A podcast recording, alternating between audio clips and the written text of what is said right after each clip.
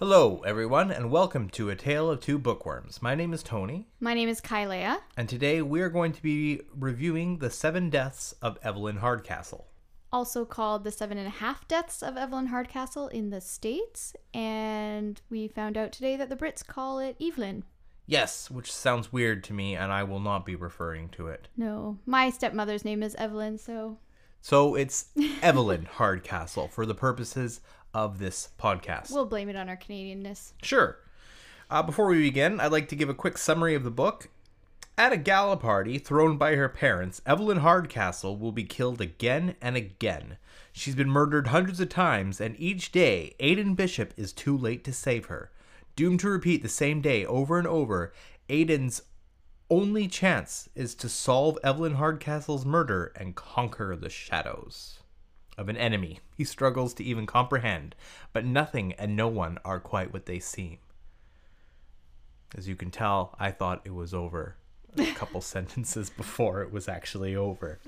That happens. Um, okay, so let's begin. Uh, as usual, just so everyone knows, uh, we might discuss spoilers at some point. So if you've not read this book and you don't want us to spoil the surprise, please read that book before listening any further. Thank you. Yes, especially for this book because you really don't want any spoilers. If you do have the spoilers, it'll ruin your experience of it because the mystery part of it is a huge component of it, and you want to be kept in suspense for the entire novel. Absolutely, absolutely.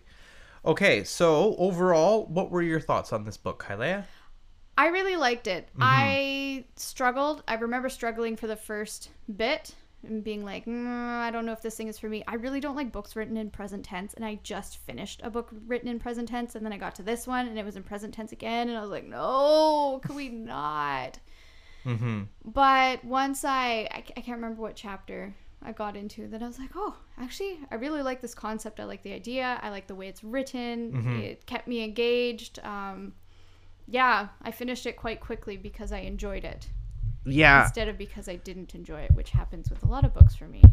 Yeah, and I think in the case of this book, it was actually kind of useful that it was written in present tense because I think it kept the pace moving fair, fairly well, and I think it, it suited anyway to have it written in that way. It made it seem very uh, immediate. Yeah, it made sense because it brings you into into the character kind of you're experiencing things along with him Yes, exactly. Exactly. Um, yeah, I also really enjoyed this book. I thought the pace was excellent. I thought the concept was more or less unique. Uh, I loved most of the twists. And I thought it was a, a very solid mystery that really draws you in. Mm-hmm. Now, uh, one of the critiques uh, we've stumbled across while looking up people's thoughts on this book is that some thought it was a little too complicated, uh, a little too weird, hard and hard to follow. What are your thoughts on this? I disagree. I didn't find it hard to follow at all. I know there are a lot of characters, but I thought that they were introduced long and well enough that they were fairly easy to keep track of. And even if you were having a hard time, why not just bring up a character list and keep it with your book? Yes, I I thought I can see that it is um, a, a fairly strange concept, but I think a little bit like the movie Inception. If you just pay even the smallest modicum of attention, like the writer doesn't give it to you in a way that's complicated. You know, I think he presents it in a very logical, very straightforward way, and anyone who's a fan of uh, science fiction should really have no problem with this. And I think anybody who has any real experience reading novels should have no problem with this. I guess it depends what kind of novels they're used to reading, though. This is true. Uh, I just I did find it a criticism that I found hard to relate to at any rate. I agree, a hundred percent. I was like, really complicated? I mean, I guess, but no, it was not hard to follow. Now, in this book, uh, the main character, Aidan Bishop, he has the opportunity to live the same day in eight different host bodies to try and solve a murder. Um, he isn't aware of this in the beginning, which would probably help him out. but I thought what a what a interesting way of doing things. You know, he has eight different hosts, uh, some of which are more difficult to control than others, and all of which uh, are very unique in their situations in in the house and in the events that happen and in their own handicaps. Uh, so, and he finds himself thinking like the characters he inhabits. He finds himself acting like the characters he inhabits. So he has to wrestle with their personalities as well as trying to solve the murder that he's he's in there to solve. And also having, uh, with all that, no real identity of himself. He has no idea what his real name is Mm-hmm. for a, quite a, a long time. Mhm. And he doesn't know his history. He doesn't know who he is, how he actually thinks. And and he kind of the more hosts that he goes into, the more he loses himself Mm-hmm. or what he thinks is himself. Yeah. If yeah. makes sense. It does. Uh, I think in this book, there's a lot of. Um, it, it deals with identity a lot. Like, who are you really? Mm-hmm. Uh, underneath everything, and he he inhabits eight different identities, um, including some of the more interesting ones are the the first person he wakes up as, which is Sebastian Bell, uh, who's a drug dealer and next would be Collins, the butler, which is a funny moment early on because when he first sees the butler as Sebastian Bell, the butler gives him this look, and it's the strangest look, and he can't place it until he wakes up the next day. He's the butler. He opens the door. He sees himself and gives him that Yeah. strange look. There's also uh, Lord Ravencourt, who is exceptionally overweight but also uh, incredibly intelligent. I liked him. Me too. I really did. Uh, there's Gregory Gold, who is uh, the temperamental artist. There's Jim Rashton, the police officer, and that's a character I quite enjoyed. I, I think you're meant to, but he, he was a good character. Then there's uh, Jonathan Derby, the drug addict. Edward Dance, the solicitor. I also liked him. Yes, he was, he was interesting, and he ended up. I think a lot of the story unfolded, and a lot of the the mystery revealed itself with his character. Mm-hmm. And then there's Donald Davies, who I don't remember so much. Do you? Is he the one that ran away? Oh, he probably is. That that's why we don't remember him very much. Because there's one character who decides that he's just going to escape the manor, which you can't escape because it's essentially like a, a simulation. Yeah. Um, so he just runs to the end and, and passes out. Although I think he wakes up later and He then, does wake and up then later. He, he comes back. Anyway, in a carriage or something. that's right. That's right. Um, the book is a little reminiscent of Groundhog Day in the sense that he keeps reliving the same day over and over again. Uh, meets Agatha Christie, and that's kind of the era. Meets Black Mirror. right? Yeah, I haven't seen that. No, you really need to. Not all the episodes, but some of them are pretty good. I just want to watch the Star Trek episode so bad. Anyway, that that whole um, it being a simulation and a prison-like thing was a, a neat concept. I'd already seen the episode of Black Mirror that is kind of similar to that. Mm-hmm. But I, some people have compared it and be like, "Oh, that's just stealing what Black Mirror had." I'm like, eh, "It's not really the same thing. It's similar, but it's not really the same thing." Mm-hmm. Well, and nowadays, you know, it, even even the most unique concept, you can probably trace it to something in the past, which is very similar. As There's seven billion people on the planet. Not everything's going to be 100% unique. yeah, everything is reminiscent of something. What's the quote? There is uh, there is no new thing under the sun. I don't know that one. Something like that. Anyway, It's true though.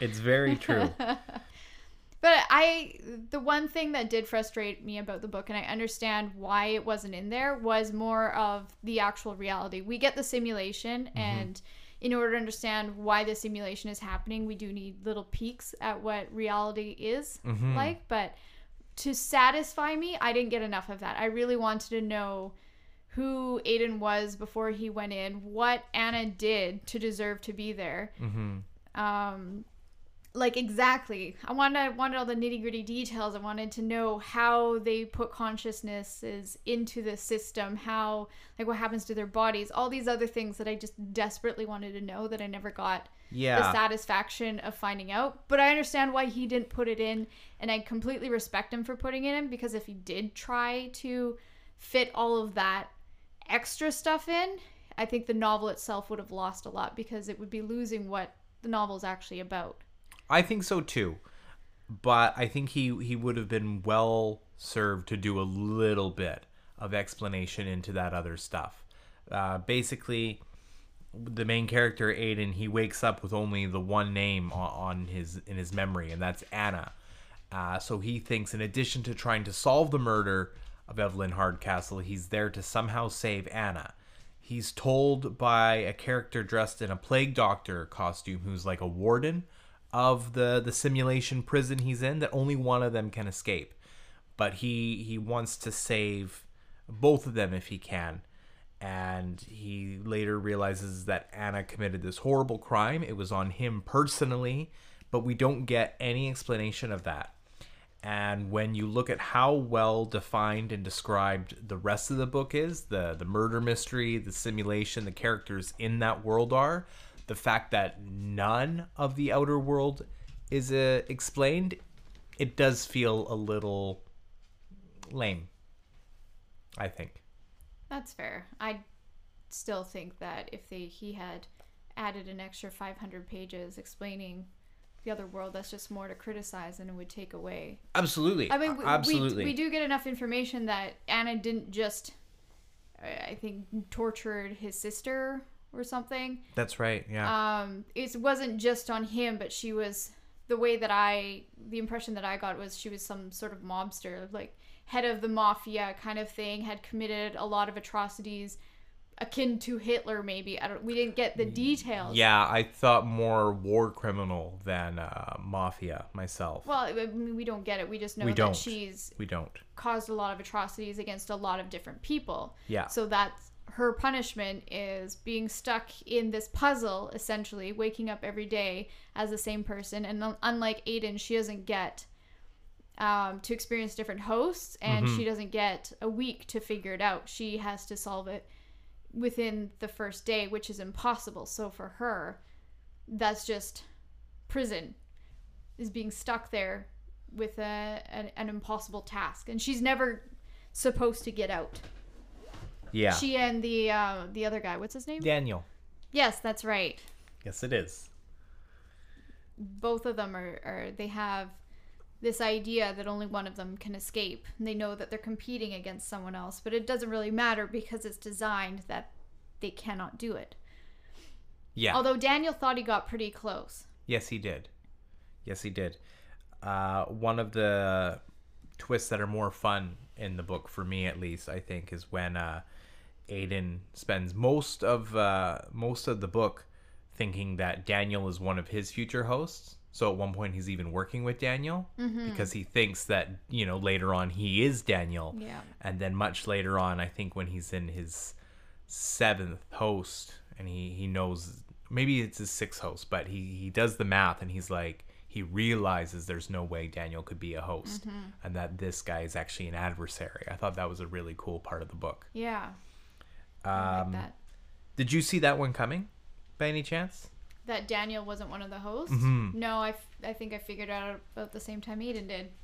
Yeah, me But too. that, that's the nice thing. The, the way it's written is that you're discovering things as Aidan does, or at least I was. yes. Yeah, me too. Like I, to be honest, I had no idea about the whole boathouse thing and the murder. And Mm-hmm. Yeah, I'm not usually somebody when I read a mystery or I watch a mystery, I don't normally try to figure it out. So I never am going to figure it out. Um, one thing I thought was really cool because I think this book is exceptionally well written. I think it's very smart how it's written. I think there's some really fun and cool sentences in it. Um, one thing I think is really impressive is that this is a debut novel. yeah, Yeah, for this to be a first novel is really quite impressive. yeah, I really liked it. I read his second novel too. Wasn't eh. That's The Devil in the Dark Water, Yes, right? that's yeah. right. I have not read that. I definitely preferred the Seven Deaths. Yeah, well, I think he said he spent three years, three solid years on this book, writing it. And over a decade thinking about it. Yeah, which is quite a long time. So I think there is some pressure when you have such a successful book as uh, the first novel, Seven Deaths of Evelyn Hardcastle, ended up being. There is pressure to get that second book out. Yeah. And when you spend, you know, uh, three years writing and 10 book 10 years planning you're not going to have that kind of time on your second book No. and you're not usually going to want that amount of time on your second book because i think you'll want to produce another one We can talk about the second book another time once you've read it. Yeah it's, it's no use talking about it now it would just No. be me asking you a bunch of questions uh, let's talk about the ending of this book What is that? it's the end of the book Oh my word, Tony. i'm just being cheeky No, it, it's very open ended. yes it is Uh, they just walk into town. What does that mean? Mm-hmm. Yeah, what is town? They're supposed to be in this simulation where they can't leave Blackheath Manor. And then So, is there even a town for them to go to? Or are they just planning on falling asleep along the way? Like getting to know each other while walking towards town and then they go to sleep and then they wake up outside of the simulation? Or yeah. Who knows? do they get stuck in the simulation and it's actually bigger Mm-hmm. and they end up going to town Mm-hmm. and having a life there? I don't know. It was very not there. Yeah, do they get to live in a simulation? It's just a nicer simulation or, or what? It was very not conclusive. Yeah. Uh, really, I thought this book was extremely tight until until we got to the end. I thought the murder explanation of Evelyn was a little bit thin. But I, I did like how it ended up being the real murder and then the supposed murder of her of her, so that they could actually that Aidan could actually rescue both of them because technically you're only allowed one only one person's allowed to escape. Yeah, that's true. But he figured out the murder that the planners had thought of, and then the actual murder of her. Yeah, so there were multiple crimes to solve, Yeah. multiple chances to redeem themselves. Yeah, it was, it was, it was cute. Um, I, I like that. I wasn't expecting that. no, and and then you have I, It's like, how is he supposed to rescue her? I mm-hmm, There can mm-hmm. only be one person. and that's something you wonder throughout most of the book. Uh, I think in addition, in addition to identity redemption, is uh, a key part of this book. Mm-hmm. What does it mean? Um, are we all entitled to it? To Yeah. a chance for it? You know? the explanation of this idea is that Aidan went into the simulation to basically kill Anna multiple times and punish her, Mm-hmm. but then he gets stuck in the simulation, he loses himself, and then he ends up rescuing her. Yeah. And he believes that she is a different person now. Mm-hmm. And so, does that, how does that uh, affect us in real life? Are we redeemable? How much of us can actually change? And what can make us change? And can you have a person who somebody hurt end up saving the person that hurt them? Yeah. There's, there's a lot of different. I don't I don't know how to express what I'm trying to say. Help, Tony, help. Well, in terms of like, uh, can you become a different person? I think we see that in the main character. You know, he goes in there seeking revenge, and I think he's he's gone through this process of being an eight different hosts for a whole week, trying to solve this crime, trying to punish Anna hundreds and hundreds of times. He's done this, and at the end, he's been there for decades. yeah, and at the end, all he wants to do is is rescue her. So in, I think the book is saying that yes, people can change. Mm-hmm. Yeah, Under certain circumstances, at least. yeah. if only if only there were purgatory simulations for all the criminals in the world. Although going on that, if you don't remember anything, how can you really change? If you're not learning anything, for for Anna and Daniel, how can they really change if they don't know really why they're there, or what it actually is? Yeah. Or learn anything from it. Yeah, no, it's a good point. So is it just having to go through different things that changes you as a person, even though you have no memory? Yeah, I guess a who we were question for me would be like when they come out of it, if they come out of it, do they have all their memories from before? As well as all the memories in the simulation? Like, what are they privy to exactly? And if they did get all their memories back between the two of them, would they still have those positive feelings towards each other when all of a sudden you remember, Yeah. oh, she tortured and killed my sister and was basically Hitler? Yeah. The, these are questions which are not answered in the book. No. We're not going to know. They're they're rhetorical. Uh, I wonder if the author should have thought of them more, but really, who's to say? But it's it's nice to get people to think about that. Hmm, it's true. I'm, I think I've mentioned this before. I'm, I very much like redemption stories. Mm-hmm. Yes, So you to- do. To see that Yeah. that that little bit of hope that people can be redeemed through whatever process, Mm-hmm. that it is nice. Yeah. So if you are a reader and you don't mind that we've spoiled everything about the book for you, we do recommend this book. Definitely, I made Tony read it. and I loved it. I actually really, really, really loved it.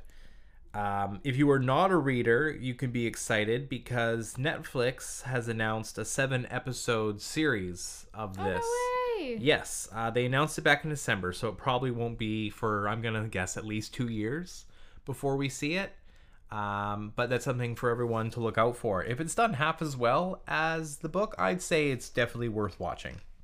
Although if it has anything like The Stand, Oh, that series is not good. not good. Time will tell on Yeah. this. Um, and then I'd like to end today with some quotes. Uh, the book, as I mentioned before, has some very fun uh, sentences, and here are a few. How lost do you have to be to let the devil lead you home? I loathe getting to know people, so whenever I meet somebody I like, I just assume a, sh- a friendship immediately. It saves a great deal of time in the long run. that one is so Agatha Christie, it's not even funny.